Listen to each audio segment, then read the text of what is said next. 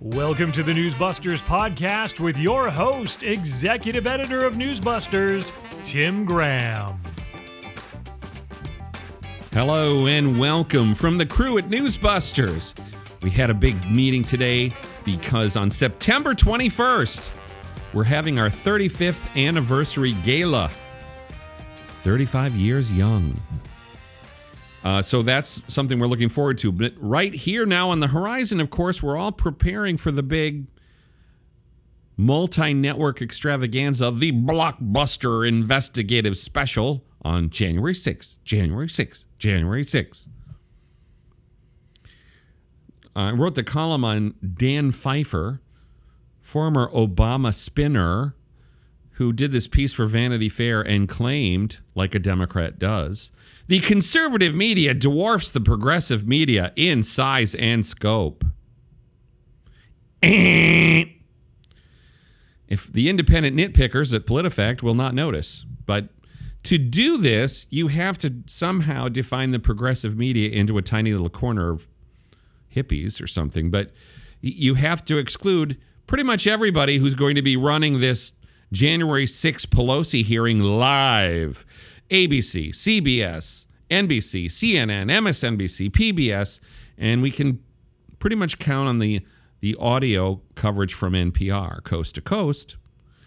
And uh, probably some streaming channels, probably, you know, the Washington Post YouTube channel. I mean, eh, you know, it will be everywhere. Because this week they're they're doing a lot of to compare January 6th to the Watergate break-in no one there was shot or died, but you know, they're cr- trying to compare Nixon, who was impeached, with Trump. Nixon wasn't quite impeached; he resigned instead of being impeached. But then there's there's Trump, who was twice impeached and somehow isn't shamed enough for them.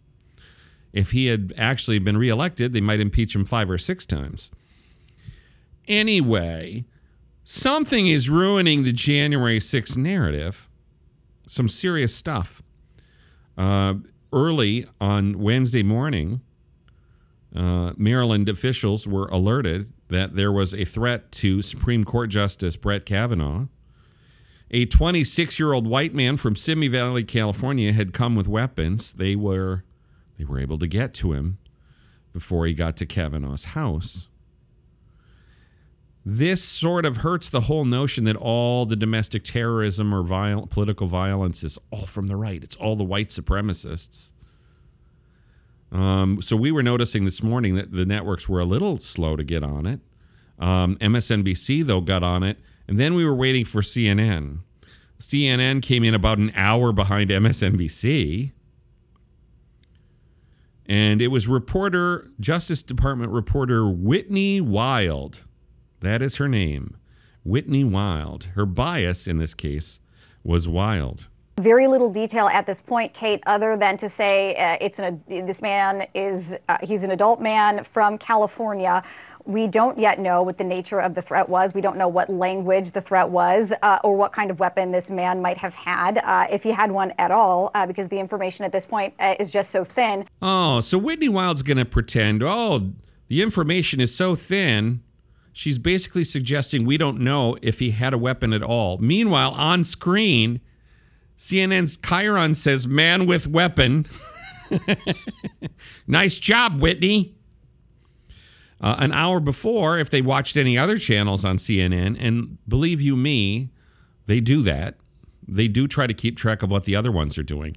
You know, if you get off the elevator at the Media Research Center, we have six televisions uh, right off the elevator in the lobby showing six news channels. Um, and so that's what people do. They watch to see what the other networks are doing. So, about an hour before CNN got to this, NBC Justice Department Pete Williams on MSNBC said the man was armed with a gun, a knife, and pepper spray and told authorities he was there to kill the justice. Yes, our Nick Fondacaro was all over this. And uh, you know this this is one of those things where we want to say um, they, they they should um, in a breaking news environment. Sometimes you're not always going to get everything right, but you should try to get all the information that you presently have, even if some other news outlet has come up with it first. Uh, it was just weird that Whitney Wild would be so vague about this. Then, when it turns out, you know, when we're going to assess what's going on, uh, that clearly this is an attack from the left by a man who's upset about the leaked draft opinion from Justice Alito. It's actually kind of interesting he didn't go to Justice Alito's house, but the um, then Whitney Wild tried to claim both sides, both sides are somehow the threat here. But Kate, this this certainly contributes to this overall threat landscape we've been talking a lot about. The major concern here with this abortion ruling from federal officials, and they've been sounding the alarm, alarm on this for about a month, is that Supreme Court justices will certainly be, uh, you know, potentially targeted by violent extremists who are angered over this pending ruling that is poised to strike down Roe v. Wade. This is an extremely passionate issue. There are emotions on both sides. Federal officials have made clear over and over they believe the risk truly comes from both sides of this abortion debate. You know, a month ago, Whitney Wild was actually just pushing the far right half. Alex Christy blogged that. Um, Alex Marquardt was the anchor then. He introduced Whitney Wild by saying, CNN has learned that the U.S. Capitol Police are bracing for large demonstrations that are be, being organized by far right groups to protest abortion rights. What? You know, obviously, the logic even at that time was well, we've had this draft opinion that suggests that Roe versus Wade is going to be overturned. So, if the conservatives are going to win, how would it be that the far right would be the violent protesters? That just doesn't seem to make much political sense unless it's sort of like, yeah, when a team wins the NFL championship or the NBA championship, then they trash the neighborhood. You know, that's the only way that would vaguely make any sense. You would you would think that the people that would be angry over Roe versus Wade being overturned or partially overturned would be the left. That would make sense. That is actually sort of what's happening. We have seen in recent weeks uh, you know, fire bombings, Molotov cocktails at either crisis pregnancy centers or pro life lobbying groups. Mercedes Schlapp uh, tweeted this with an arched eyebrow for sure. Three pro life pregnancy centers in Wisconsin, Oregon, and Buffalo have now been firebombed by radical extremists in the last few weeks. I'd ask if the DOJ was interested, but I forgot they only care if it's a parent angry with their school board. Yes, the Justice Department uh, under Biden, they like to say that, oh, it'll be different than under Trump. Trump's attorney general was a partisan tool. Merrick Garland's not doing everything Biden wants him to do or everything that the Democrats expect them to do. Well, then you better pay some attention to what they're actually doing. So the latest here is from Buffalo.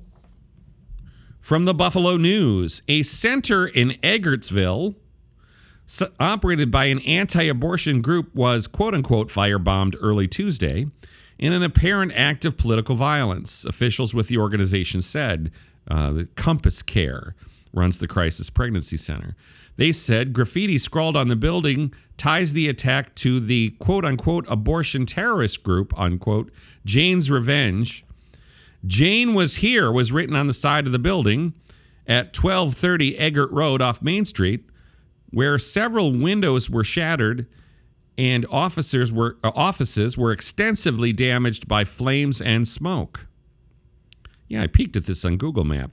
Not far from the University of Buffalo, and as Scott Whitlock would like you to know, it's near the Grover Cleveland Golf Course. Yes, Grover Cleveland was the mayor of Buffalo before he was president. Anywho, Jane's Revenge claimed to be behind a fire set last month at an anti abortion office in Madison, Wisconsin. I'm still reporting from the Buffalo News. But the group has not formally claimed credit for this latest apparent arson. Authorities say it caused $150,000 in damage to the structure and its contents. Uh, this is apparently sort of also Amherst, New York, outside Buffalo, because Amherst supervisor Brian J. Kulpa says it is his understanding that an incendiary device of some kind was used to light the fire, which town police are investigating as an arson. Compass Care, the organization, pointed to the vow from Jane's Revenge to undertake a night of rage, quote unquote, in response to the decision from the Supreme Court expected later this month that will overturn the Roe v. Wade decision that legalized abortion in this country. So that's your report from Buffalo. We go back to Madison was early May and then in Oregon on May 8, the headquarters of Oregon Right to Life in Keizer, Oregon, just north of Salem, the state capital. Oregon Public Broadcasting reported that according to the police, someone attempted to break a window at the building but failed. They threw two lit Molotov cocktails at the exterior. That caused a small fire, but it did little damage, and no one was in the building at the time. The incident triggered the building alarm, alerting first responders. So, no $150,000 in damage there. They couldn't even break a window. This is where you start giggling if you want to be politically incorrect. You throw Molotov cocktails like a girl. now, I can make that joke because honestly, when I was playing baseball as a kid, they told me I threw like a girl. And that is insulting because you're basically saying you don't throw good, which I didn't. Obviously, if you watch women's softball on ESPN, some of them can throw real good. All right, so then there's we have the violent attacks. Then there's the vandalism.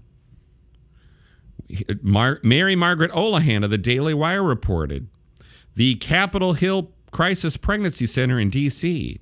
Someone dumped red paint on the door, egged the windows, and wrote, Jane says revenge. I mean, this is apparently a reference to the Janes, which, again, we as we've discussed on Newsbusters, um, was this uh, hallowed group of abortionists and abortionist helpers in Chicago in the five years before Roe versus Wade was legalized, legalized abortion nationwide. So uh, the this DC the Capitol Hill Crisis Pregnancy Center is just a few blocks from Capitol Hill and the Union Station Metro. Actually, it's sort of uh, at the same corner where the National Journalism Center used to be. NJC now is right across Wiehle Road from us here in Reston.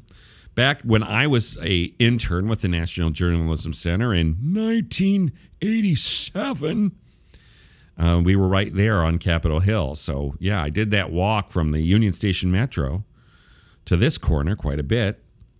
Uh, but this is one of those, you know, it, it's kind of perverse for pro abort people to paint blood on the door of a pro life group.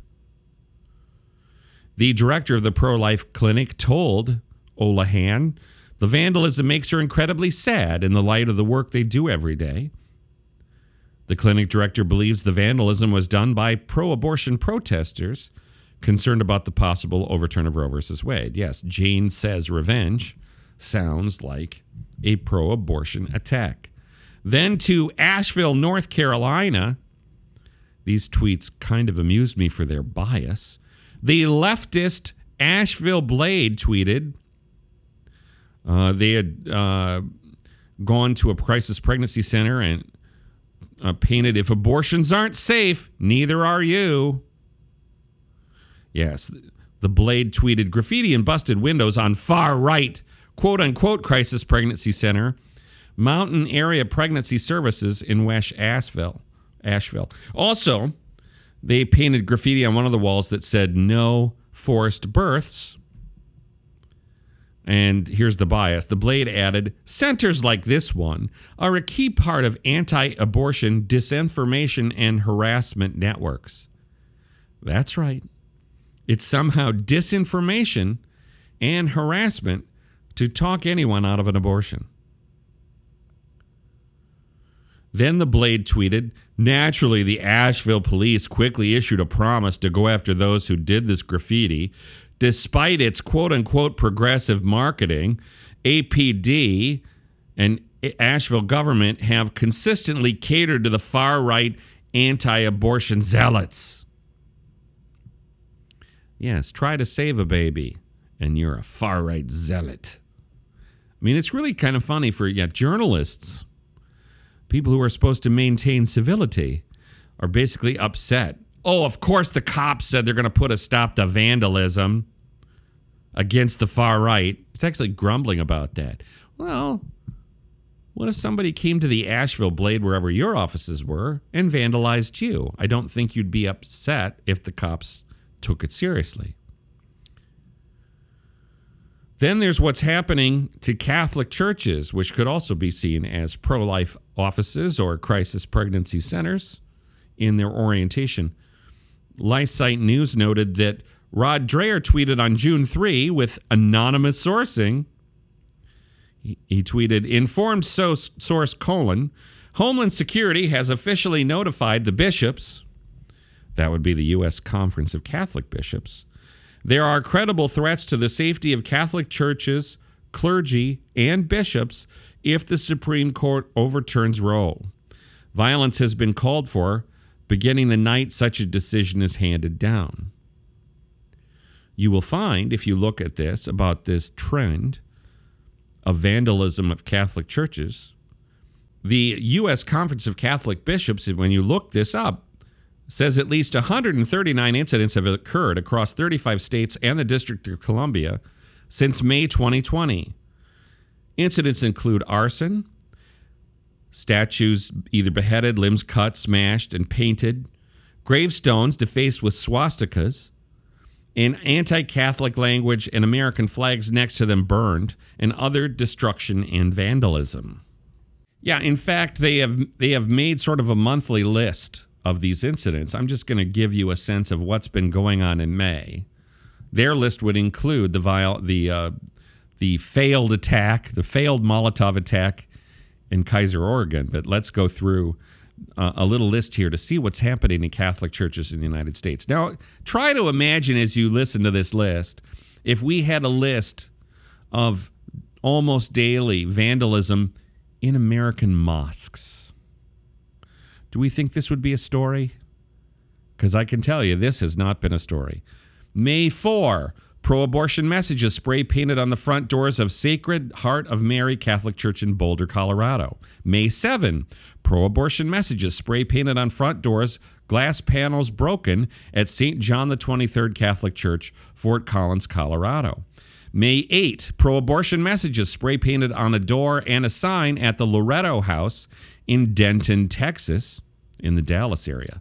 May 9, theft of tabernacle containing the body and blood of Jesus Christ, St. Bartholomew the Apostle, Catholic Church, Katy, Texas. That's the Houston area. Now, if you're not a Catholic, you don't understand how this would be especially offensive because when the priest speaks the words over the uh, communion uh, wafers, it becomes the body and blood of Jesus. Then it goes in the tabernacle so when you steal the tabernacle, Catholics believe you're basically stealing the body and blood of Jesus. And obviously, the people who thief, thievery the tabernacle, the people who steal the tabernacle, know it's an offense, that it offends the faithful. Uh, May 9, pro abortion messages painted on front doors of Holy Rosary Catholic Church, Houston, still in Houston. May 17, statues of Lucia dos Santos and Jacinta Marto, two of the children who witnessed the apparitions of Mary and Our Lady of Fatima. The statues were smashed and decapitated at Our Lady of Sorrows Catholic Church, New York, New York. May 19, pro abortion messages spray painted on front doors of church building, Notre Dame de Lourdes, Swarthmore, Pennsylvania. May 22, Pro abortion messages spray painted on church buildings, St. Michael's Catholic Church, Olympia, Washington.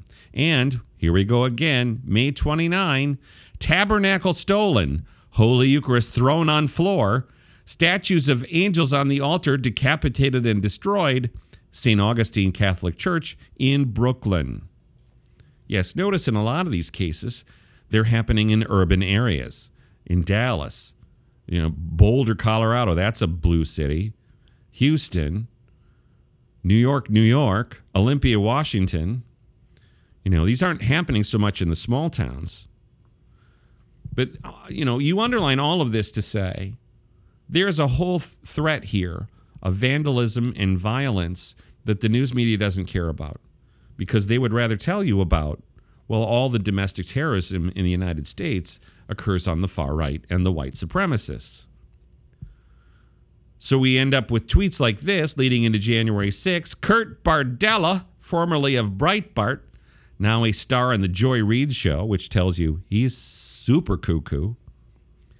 Yes, Kurt tweets Dear media overlords, it is not partisan to use adjectives like dangerous, radical, extreme, liars, wrong, violent, racists to describe leaders in the Republican Party. I did like how Mark Hemingway, Heminator, tweeted over this. Yes, it's about time the media started being hard on Republicans. yes, we are about to go into a phase here where we're going to basically suggest that it's not just election denying Trump or people that stop the steal people. They basically want to say every leader in the Republican Party, and on some level, every Republican is guilty of, you know, this some sort of insurrection, some sort of uh, coup, or you know, on January 6th. They get upset with you when you say it was just one day. Mollie Hemingway said this on the Ingraham angle and people had a fit. Well, it was just one day. It was a bad day, but it was just one day. It doesn't line up with some of these long running threats that we're looking at here. When a Supreme Court justice has to worry about some guy showing up at his house with a gun and a knife, maybe we shouldn't just be focusing on, well, we're going to somehow try to blame the Republicans and make domestic terrorism our main issue in the midterms. Yeah, not going so well exactly on that. You're going to have to fall back on better issues like inflation.